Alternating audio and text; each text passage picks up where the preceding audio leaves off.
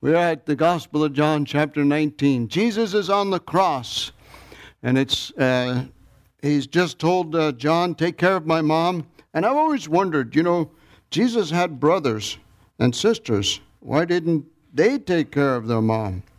I've been, and I believe the reason is because they didn't believe in Jesus at first. So, John has just been told, Take care of my mom. Said, Okay, we'll do. Hallelujah. And uh, lo and behold, the uh, soldiers had just fulfilled some prophecy. These Roman soldiers are executing Jesus. You know, and they don't know the Bible, they don't know the Old Testament, but it, they fulfill scriptures by gambling for Jesus' clothes or his uh, garment and uh, dividing his clothes up. So after this, it says, after all that's taken place, after this, Jesus, knowing that all was now finished, said, another to fill another scripture, I'm thirsty. And it goes on to say, a jar full of sour wine stood there. So they put a sponge full of sour wine on a hyssop branch and held it to his mouth. Why didn't they give him water? If he's thirsty, why didn't they give him water? I just don't understand what people think sometimes. But they gave him the sour wine. One of the other Gospels, and by the way, um, this whole scenario is also recorded. Uh, these verses that we're going to go through today, verses 38 to the end of the chapter, verse 42, are recorded also in Matthew's Gospel, chapter 27, Mark's Gospel, chapter 15, and Luke's Gospel, chapter 23. But in order to fulfill Scripture, they're going to give him some sour wine. They had offered him the sour wine earlier, and in uh, the other Gospels, it says that they offered it mixed with some other uh, ingredients to try and numb the pain, I guess. And he refused because Jesus uh, went to the cross to, to take upon himself the punishment that we all deserve. I had somebody tell me uh, uh, that they didn't, they resent being told that they're a sinner and that they need to be saved. So, so this individual sends back a text saying, Sin is uh, one of those uh, made up Christian concepts. So I texted back, Sin's been around a lot longer than that. Not only that, the sin is just a name for evil. If you read John's Gospel in chapter 3, when Jesus talks to Nicodemus, he says, God gave his only begotten Son that whosoever believes in him will not perish, but have eternal life. For God did not send his Son into the world to condemn the world, but that the world through him might be saved. And it also goes on to say that men wouldn't come to Jesus, they don't want to come to the light because their deeds were evil. So you can call it sin or you can call it evil. There's a lot of people that don't think that they've ever done anything evil. And I guess uh, they don't think they need a Savior either. But everyone needs to be saved. Can you say amen? amen? Praise God. And when Jesus had received the sour wine, he said, It is finished. And he bowed his head, gave up his spirit. Just before this, this is at about 3 o'clock in the afternoon, at noon, it says darkness covered the whole earth in Matthew's gospel. They crucified Jesus at 9 a.m. At noon, he's on the cross for three hours. Darkness covers the whole earth. And the Bible says, and it uses an interesting word. It says that this darkness began at noon lasted till 3 p.m. Noon, 3 p.m., was the time of the evening sacrifice. If you remember in Exodus chapter 10, the ten plagues, the ninth plague was darkness that covered the land of Egypt. And it says this darkness was darkness which may be felt. And I believe that this is the same kind of darkness. Darkness covered the whole land. According to Rick Renner's expository um, account, The Greek word for the whole earth is ges, which means the entire earth, not just that region. This is to explain or to uh, emphasize what was going on when Jesus was on the cross. It was a tremendous battle. Darkness, evil covered the whole earth. And then Jesus in Matthew chapter 27, verse 46, he cries out, fulfilling scripture from Psalm 22, verse 1 My God, my God, why have you forsaken me? Jamieson, Fausset, and Brown's commentary says this cry will never be fully comprehended by mankind. That God turned from his own Son because he couldn't look on sin. In verse 28 here, it says, Jesus knowing or seeing in one text that all things were now accomplished. What all things? It says, somebody, one of the commentators said there were over 300 prophecies from the Old Testament that were fulfilled in Jesus' birth, death, burial, and resurrection. And here, we're only up to his death.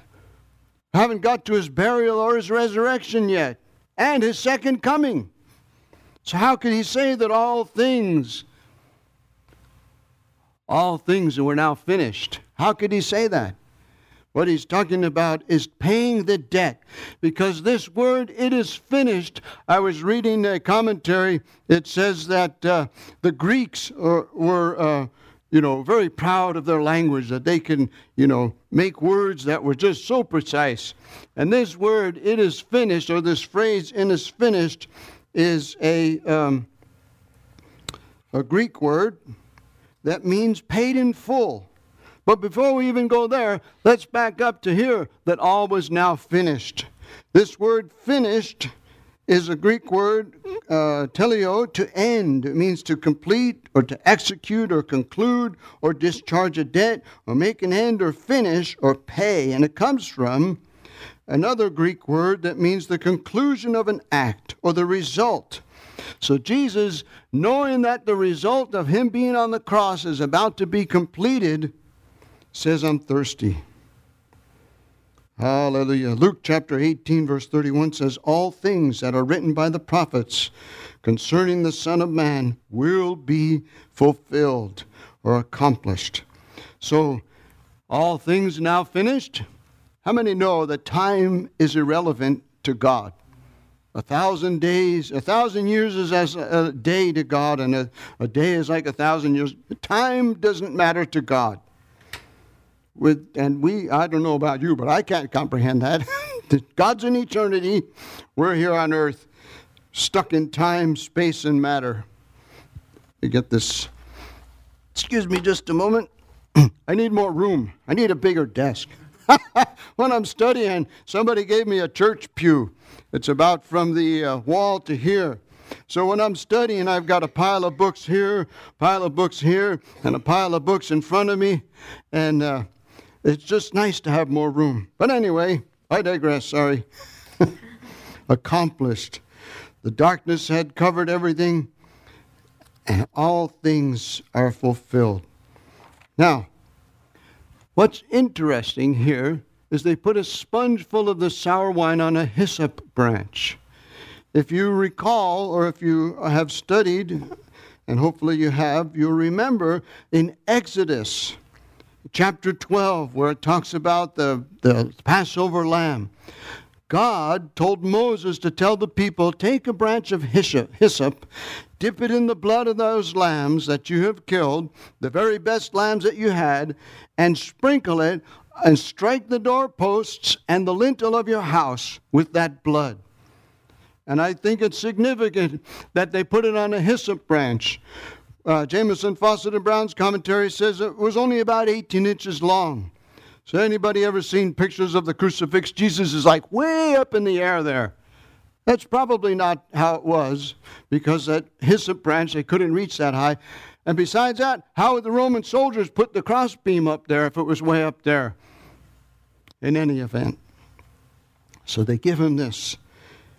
It says in Exodus chapter 12, verse 22 dip and strike the lintel and the doorposts. In Leviticus chapter 14, verse 1, hyssop is used in cleansing of leprosy. In Numbers chapter 19, it's also used in the red heifer offering. In the famous Psalm 51, where uh, David uh, is repenting of uh, committing adultery with Bathsheba and murdering her husband, in verse 9 or verse 7, he writes and says, Purge me with hyssop, and I shall be clean. Glory to God. What a horrendous sin this king of Israel had done, and he could be forgiven and still be called a man after God's own heart. Just amazing what a God we have. Jesus on the cross received the sour wine. He said, It is finished, paid in full. He bowed his head and gave up his spirit.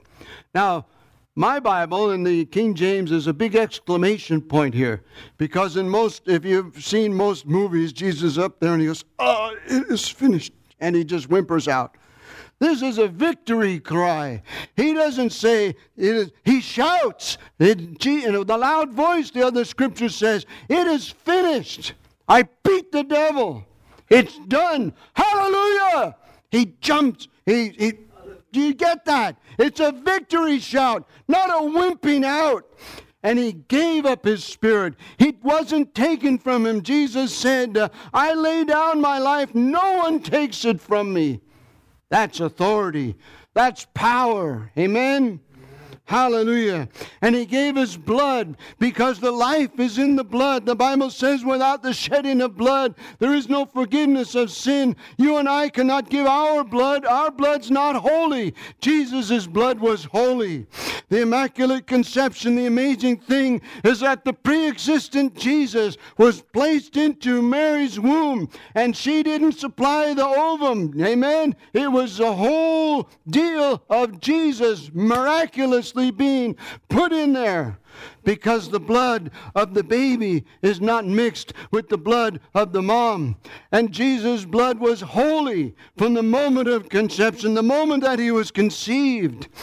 Um, when, when the baby is conceived in the human terms, everything that's needed is immediately put into place. The life begins at conception. Can you say amen? I don't care what the abortionists say. I don't care what the lunatic murdering people that promote all that garbage say.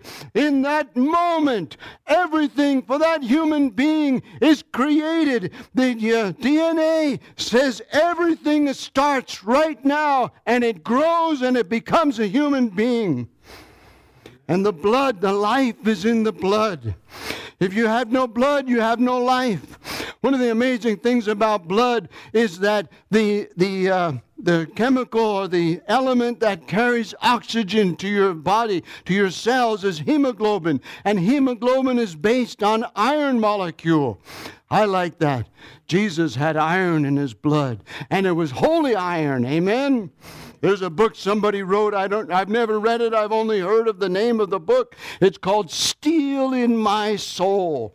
We need some steel in our souls. Can you say amen?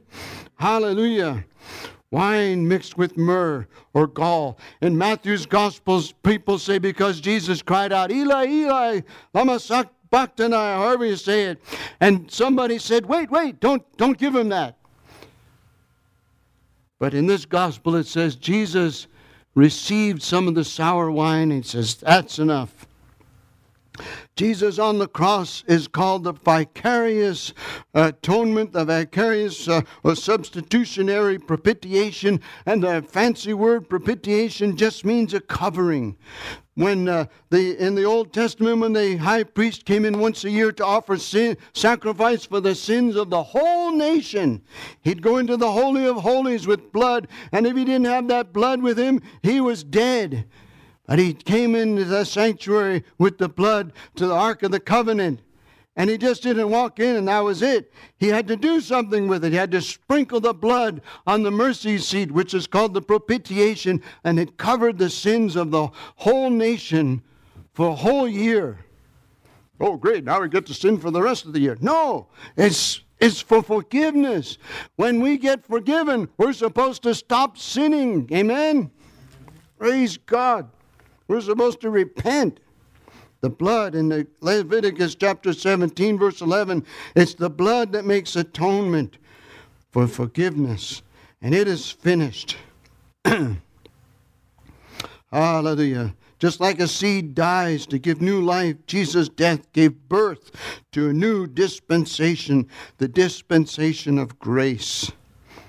1 Peter chapter 1 verse 18 and 19 says, "You were redeemed with the precious blood of Christ, not with gold or silver, but the priceless blood of Christ. Anybody see that article recently about the gigantic uh, ruby somebody uh, found and polished and sold like $53 million for a nice gemstone? Who has that much money? $53 million. But the blood of Jesus is more valuable than that. Amen. All the gold in the world can pay for anybody's soul. Listen to what it says in Joel chapter 3, the end of Joel's book. It says they have shed innocent blood. Here's Jesus on the cross, innocent blood. He never sinned. He, they have shed innocent blood. But Jerusalem shall abide from generation for generation. For God says, For I will acquit or forgive them of the guilt of bloodshed. Isn't that just amazing? These people that put Jesus on the cross, not the Romans, but the ones that gave him over to the Romans, that demanded his crucifixion, innocent blood was betrayed. But God says he'll forgive it. That's powerful. Amen. Glory to God. Hallelujah. It's finished. Isaiah chapter 53, it says these words He, God, shall see the labor of his soul, Jesus' soul, and be satisfied. There's a song that one of those phrases in the song is on the cross where Jesus died. The wrath of God was satisfied. Jesus has delivered us from the wrath to come. Eight verses of prophecy were fulfilled in Psalm 69. Verse 21 They gave me gall. The sour wine was mixed with gall in the other scriptures. They gave me gall for my food, and for my thirst, they gave me vinegar, sour wine to drink. Isn't that amazing? Paid in full, over 300 prophecies. A commentaries that I was reading says only John's gospel says that Jesus gave up his ghost or gave up his spirit. Why? I don't know. Don't ask me those questions. I don't know all the answers. But the bill's paid. Amen. My dad was an accountant, and he had a, a painting company contractor that he uh, worked for, and uh, he says uh, he called the guy calls up my dad one day, and the guy is from Italy. Hey, Roger, how come you don't pay the bill? And he said, Well, I filed it because you wrote uh, uh, paid on it. No, no, no, he said, I write paid.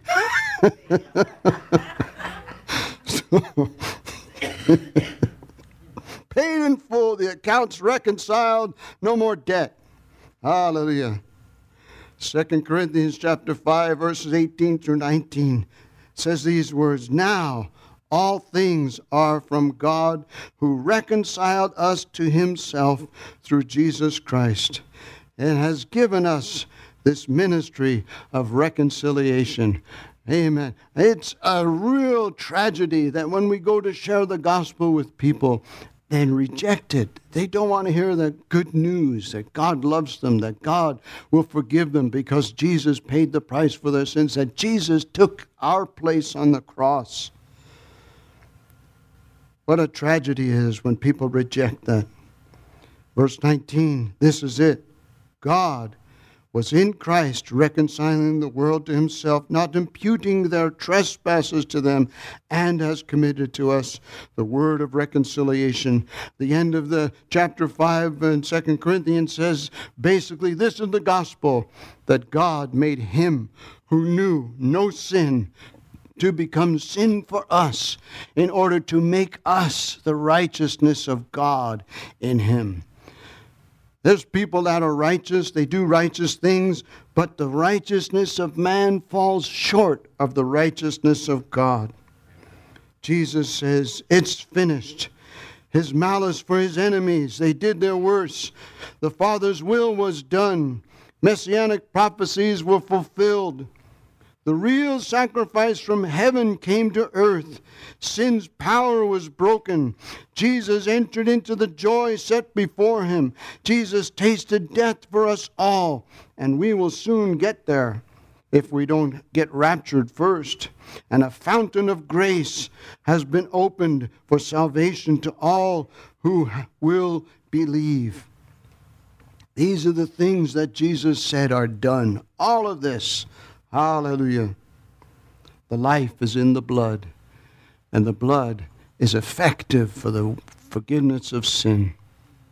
And then, verse 31 Since it was the day of preparation, so that the bodies should not remain on the cross on the Sabbath, for that Sabbath was a high day, and this is a significant thing that they're saying here. The Jews asked Pilate that the, because Jesus was crucified between two thieves. Can you imagine if uh, they punished thieves like that today, wonder if there'd probably be a lot less stealing. We had a one job.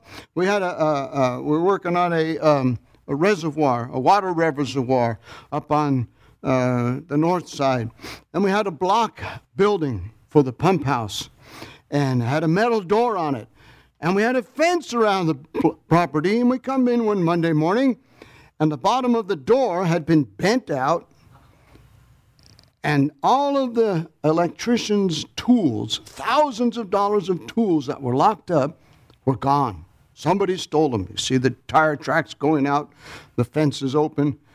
And I thought, you know, if those thieves would put that much effort into getting a real job, man, they'd go places.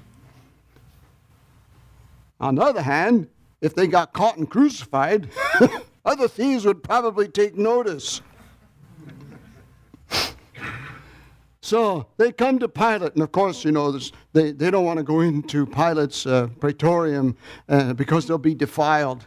What a bunch of hypocrites. They murder a man on, on, the, on a day of preparation, but then they don't want to go inside and talk to Pilate. So they ask, yeah, hey, Pilate, break their legs so that they die quicker. What nice guys. So the soldiers came and broke the legs of the first and of the other who had been crucified with him. I guess this was common practice. I have uh, uh, uh I read an article in Biblical Archaeological Review magazine, and they actually had a photograph of a guy who'd been crucified, and his legs had been broken, and they found the spikes were about this long, and his feet were stuck together, and it went through his heel bones and into the wood, and it hit a knot, and the end of the spike bent, so they couldn't get it out. I guess they reused them, the spikes. and so they found that this guy, that that's how the guy was crucified, and the wood had rotted away, and they could tell by looking at his bones that he was probably a rich guy that didn't do a lot of work. Because when you do a lot of heavy work, your, your muscles and tendons make different marks on your bones. And so this guy's, and his feet were, like, they had to cut the wood and bury him, but they would break their legs. And that, to do that, had to get a big club and whack and just, anybody ever broke a bone? The shock of breaking a bone and is like, oh man, you can feel it. I broke his fingertip twice. Holy cow, the second time I broke it, I made a bunch of holes in the wood with my hammer. But man, that hurt. I broke a rib one time. That hurt as a shock. Here they come, wham, crack, and they break their legs so that they couldn't push up anymore. Die quicker. Ah, pretty nasty. They don't want, they don't want to and actually, chapter 21, verse 22 and 23 in Deuteronomy, it says that bodies were not to remain overnight. They're supposed to be buried on the same day, otherwise, the land would be defiled, especially on a special Sabbath. This special Sabbath, preparation day, this Sabbath was the first day of the Feast of Unleavened Bread. So they didn't want to make, they didn't want these guys hanging up there overnight. Because it was outside the city, and people coming into the city for the festival would see them. And it's like, oh. I read one time that the Romans got so mad with the Jewish people, then they crucified like a thousand people out on the road at one time. Can you imagine that sight? Holy cow, a bunch of people hanging up there. And, and I'm sure they weren't quiet. Glory to God. The blood, the sprinkling of the blood in Hebrews chapter 4, chapter 12, verse 4, speaks of better things than that of Abel. Jesus' blood has got power in it. Abel's blood spoke for vengeance.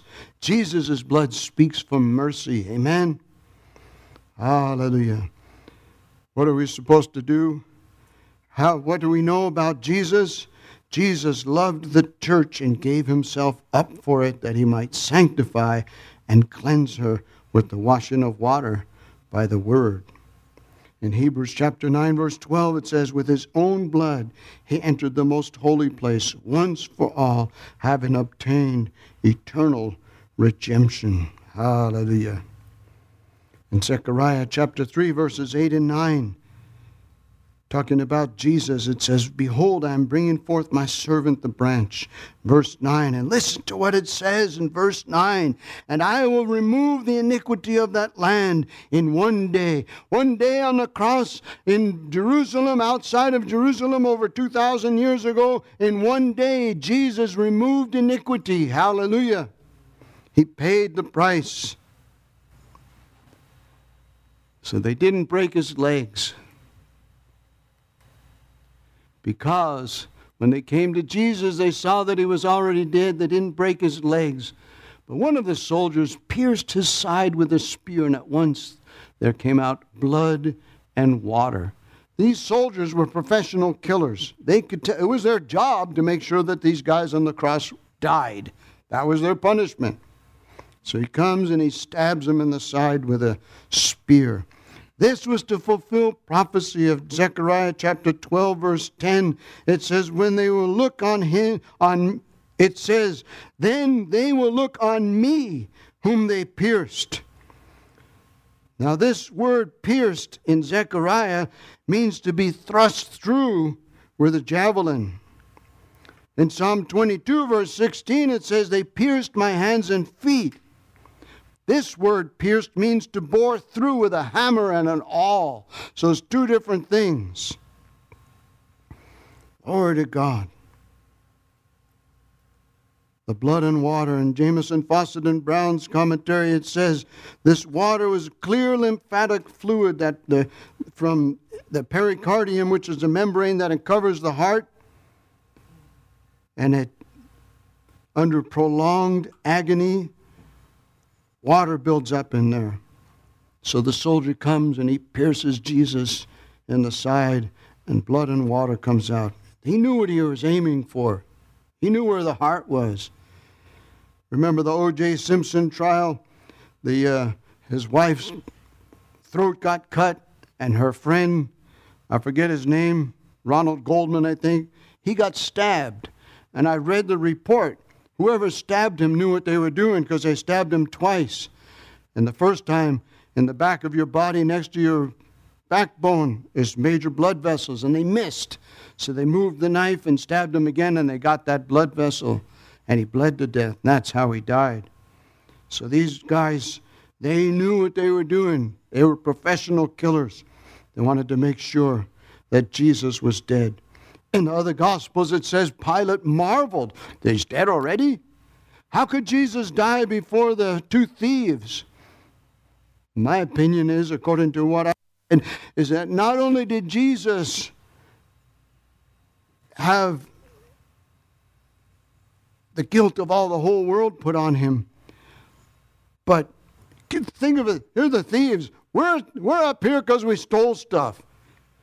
And Jesus is up there because he's taken the sins of the whole world, all the punishment, all the suffering that every sin that ever was or will be committed is placed on him. And can you imagine the weight of that? It's hard to comprehend. And I believe that's why Jesus expired. And it doesn't say whether or not the two thieves were scourged also, because Jesus lost a lot of blood just from the scourging. I read one commentary that says that sometimes uh, the guys that did the scourging, it was so nasty that they'd get sick to their stomach. So Jesus expires before these two guys, and Jesus is ama- or Pilate is amazed that Jesus is dead already. Oh, go make sure. And this is to make sure that these professional killers, Jesus was definitely dead. He didn't swoon. He didn't just faint.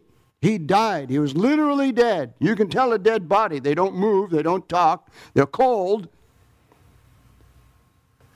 So they wanted to make sure yes, he was completely dead. Not just mostly dead, completely dead. One of my favorite lines from the Princess Bride movie. Hey, what's, what's worth living for in there? Said, what are you asking him for? He's dead. How look who knows so much about miracles? He's just mostly dead, not completely dead. Oh, what's the difference? Well, if he's completely dead, you go through his pockets and look for loose change. But Jesus, Jesus was completely dead and he didn't have any clothes on. They, they crucified him naked, so there was no, no loose change, no loose ends. Jesus got everything done. Amen. Hallelujah. Let's go on. And there's a whole sermon on the blood and water there. He who saw it has borne witness. This is John talking about himself again. His testimony is true, and he knows that he's telling the truth. Isn't that wonderful? This is not a made up story. Jesus really was alive, really lived, walked and talked and prayed for people and healed people and did miracles, turned water into wine, walked on the water, made bread out of nothing. He really, really lived. And people who deny that are denying themselves of such a blessing to know Jesus and to have the hope of eternal life. That this life is not all there is to it, that there is going to be a day coming when Jesus renews the entire universe, recreates it, a new heaven and a new earth, wherein there is no unrighteousness, no one lying to you, no one stealing from you, no one trying to murder you. Hallelujah. A day was coming, and we have that hope and that blessed assurance that we, because we've trusted in Jesus, will be there living in that realm. Hallelujah. The day's coming. This is exciting stuff that Jesus paid the price for all. We're, we're going to see the resurrection from the dead. We'll see our loved ones again. Whether or not they all get to stay with us is another matter. But Jesus paid the price. Hallelujah. So that we would have that hope and that blessed assurance no matter what you're going through, no matter what difficulties, troubles, trials, uh, many are the afflictions of the righteous, but the Lord delivers them out of them all. There's trouble in this world, but we are coming to a time when or and place where time and reality as we know it will be superseded by the greatest and the best thing that you could even imagine. you can't even imagine it. But God has given us little bits and hints. And John says, I'm telling you this because it's true, and I'm telling the truth so that you may believe. For these things took place that the scriptures might be fulfilled. Not one of his bones will be broken. In the uh, book of Exodus, that was one of the requirements for those lambs that they slayed for the uh, killed and cooked and ate, don't break the bones. Don't break the bones. Exodus chapter 12, verse 46 that Passover lamb shall not have any broken bones. In verse 20 of Psalm 34, Psalm 19, 34, 19 says, Many are the afflictions of the righteous, but the Lord delivers him out of them all. And then in verse 20 it says, He guards all his bones. Not one of them are broken. that the scripture might be fulfilled. Over 300 prophecies. Thank God we don't follow cunningly devised fables. These are not imaginary things, these are actual facts. And then again, they will look on him whom they have pierced, which we already went over. After these things, Joseph of Arimathea, who was a disciple of Jesus, but secretly for fear of the Jews, Matthew Henry's commentary says, uh, better to be a secret disciple than not a disciple at all. Amen? He also says he was unfortunately, unavoidably linked with bad men. Some places uh, where you work, there'll be people who are not nice. They're not saved, they're not good, they're bad people, and you are unavoidably linked with them. Joseph and Nicodemus, his friend, both, it says, were not. Uh, it's not. It's one of the other gospels. It says he's a secret disciple for fear of the Jews, and he did not consent to the decision to have Jesus killed. Isaiah chapter 53, verse 9. He goes, and the other gospel says he boldly comes to Pilate. I wonder if he actually went in. That way he'd be defiled. and Pilate gave him permission, so he came and took away Jesus' body. What would have happened if Joseph didn't go there and ask Jesus? They probably would have just buried Jesus, you know, with the thieves, make a common grave or something. But somehow, some way, Joseph of Arimathea is inspired out of respect for Jesus, and he's a respected member of the council. In Matthew chapter or Mark chapter 15 verse 43 that says Joseph of Arimathea was a respected member of the council who was also himself looking for the kingdom of God. And he goes, If nobody had asked, the Jews or the Romans would have buried Jesus with the thieves. But he goes and he asks, came and took away his body. And then uh, Nicodemus also, who had earlier come to Jesus by night, bringing a mixture of myrrh and aloes, about 75 pounds in weight, according to Dake's commentary, this is about $2,500 worth of stuff and he brings it. So they took the body of Jesus, bound it in linen cloths with the spices, as is the burial custom of the Jews. Now, in the place where he was crucified, there was a garden, and in the garden was a new tomb in which no one had yet been laid. Isn't this amazing?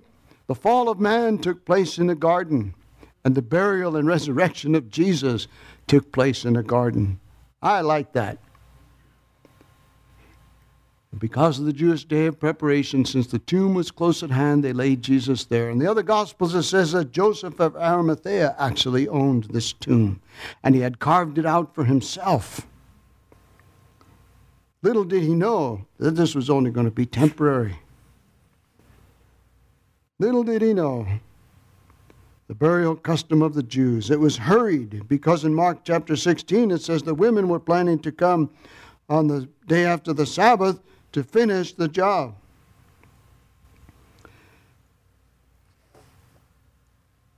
Death, hell, and the grave is conquered in the garden. And that is the end of chapter 19. Praise God.